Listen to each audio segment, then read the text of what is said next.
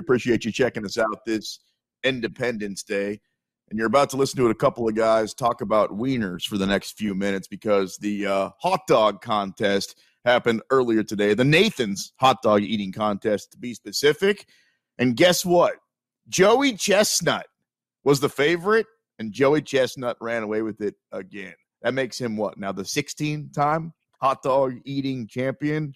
His his over under heading into this thing was 73. Before we break it down too much, when Joe, what, what do you think Joey Chestnut at his high school reunion is like? Like when Joey walks in, do you think everybody kind of moans and groans and goes, "Ew, that's the guy. There's Joey." Remember how gross he was back in back in high school? Like he was even back like that back in middle school. He used to take my lunch and he would eat like everybody's.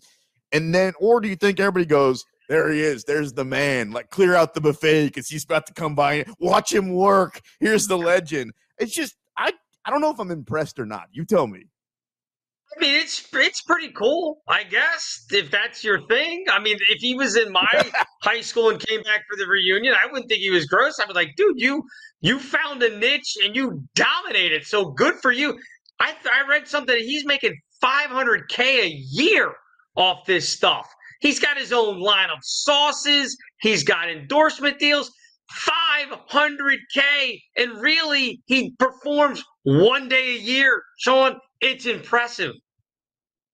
He's not just performing one day a year, though. You have to imagine his practice is different than any oh, other sport. Yeah, like sure. the lead up to it, you know, it's like it's the same way that you prepare to run a marathon, you run a lot. Something tells me that he works his way up to what he end up eating today. I know we hit the unders. What did he what did he get? 62 hot dogs? He was at 60, 62, 63, I think 62. So the under, and I gave that play away on Sunday when we were talking about it on, on Sunday bets. And I said, look, this, it was 73, way too high. Joey Chestnut's only gone over 73 like three times in his career hammer the under because it was made more sense than trying to just bet Joey straight to win. That was like minus 5,000. That made no sense. Over under, under 73 all day long.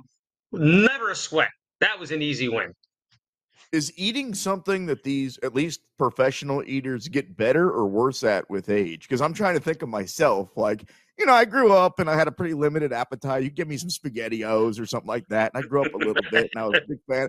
I mean, eh, like, is he going to be better next year? Do we set the over under a little bit lower? Because it feels to me, based on as much as I've watched Joey Chestnut, and I'm completely over the whole thing, if I'm being honest with you. I think he's. I think we're past his prime a little bit. Feels like he's on the back end. Like I don't know how soon anybody's going to catch him, but he might not be the same eater that he was a few years ago. Is that fair? Yeah, I, I, think that's completely fair. He set the record back in 2021 at 76. Last year, it dropped to 63. This year, 62. That's what we would call, you. Sean, a downward trend. The amazing thing, though, is you go back to just 19, or actually, just go back to 2000.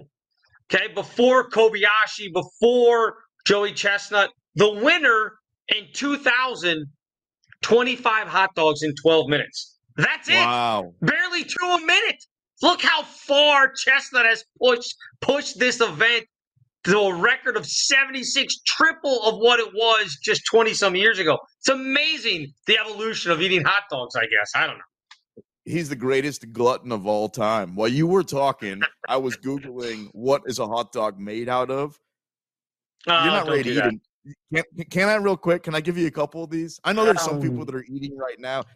Natural sheep casing made from lamb intestines, internal organs other than the muscle, as in liver or tongue. And I don't even know what are meat trimmings. Whatever meat trimmings are, it sounds like I want whatever the other part of the meat is. So I, I'm I've been off hot dogs since it wasn't the plan or anything, and I'm not a vegetarian or nothing like that. But I interned for the Kansas City Royals back in. They were terrible back in 2000. Go this was back in 2008, I want to say. And they would only give us, Bill, two foods for free.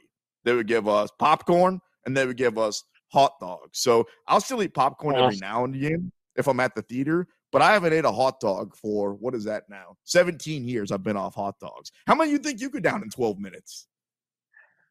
I mean, maybe three because I'm not gonna.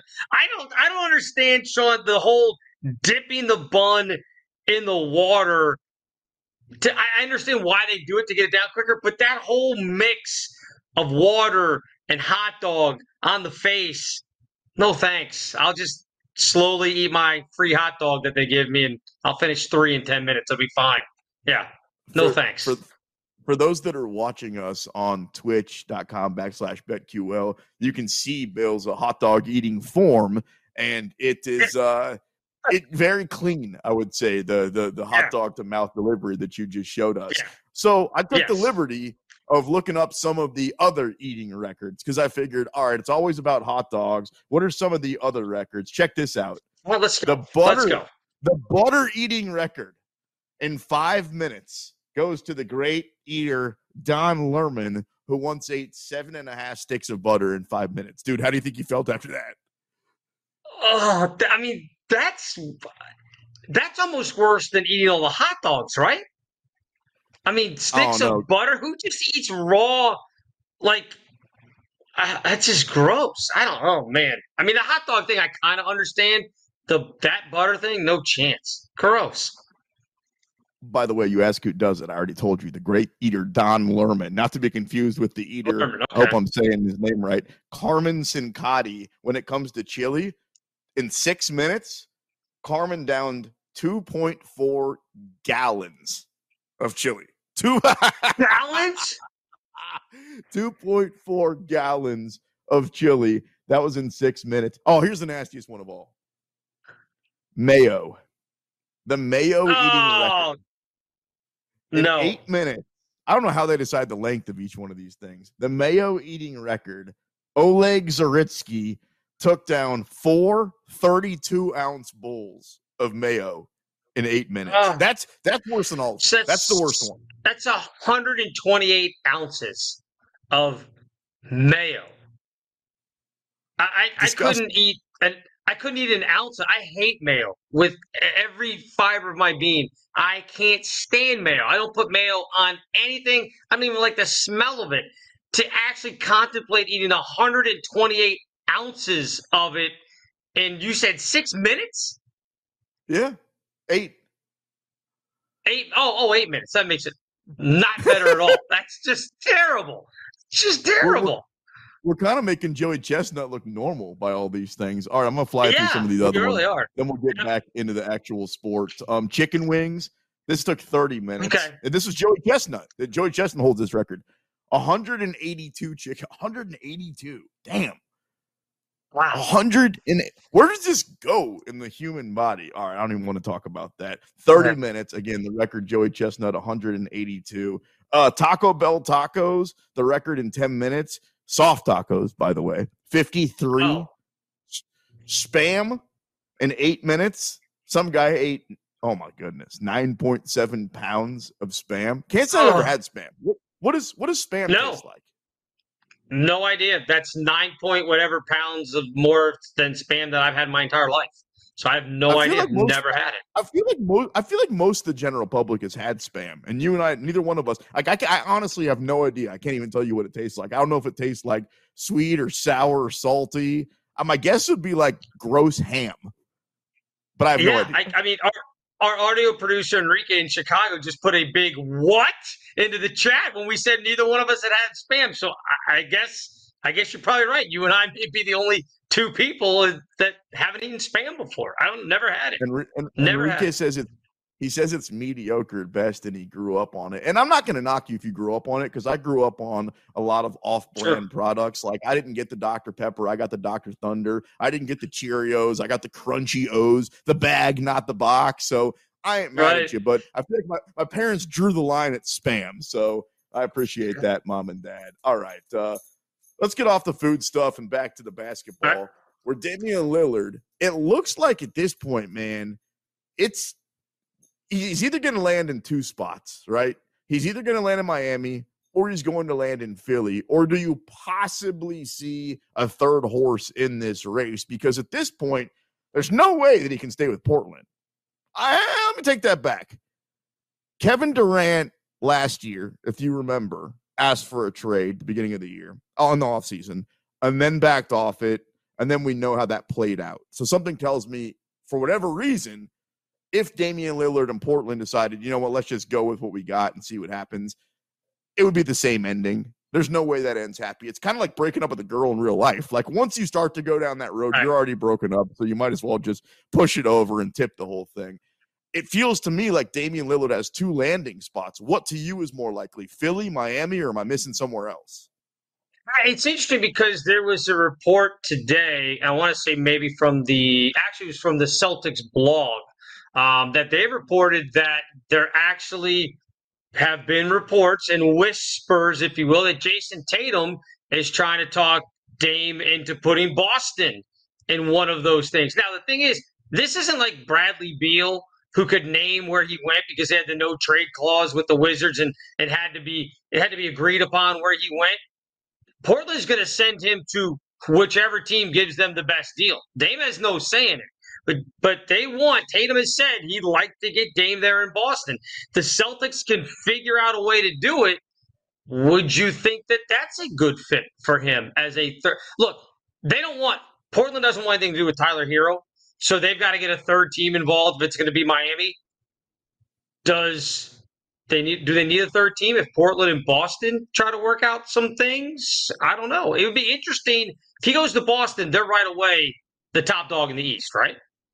Well, yeah, but it depends on who Boston sends back to Portland because if you're getting Damian Lillard, you're going to send a haul of players back and picks, or you're just going to figure out a way to send Jaylen Brown because I don't know what the long term plan is on either side Jaylen Brown with Boston or Boston with Jaylen Brown. It feels like they like each other but don't love each other. So if maybe if if if there's inklings of this, right? If there's you know rumors and rumblings maybe there is something there because it feels like Jaylen Brown long term in Boston is probably not going to happen. And it feels like Damian Lillard in Portland is very, very short lived, right? Like you could tell me during the show, we find out where he gets traded. So maybe Boston does make sense. But if it's not Jaylen Brown, man, I mean, I can't imagine they've got enough to send back, right?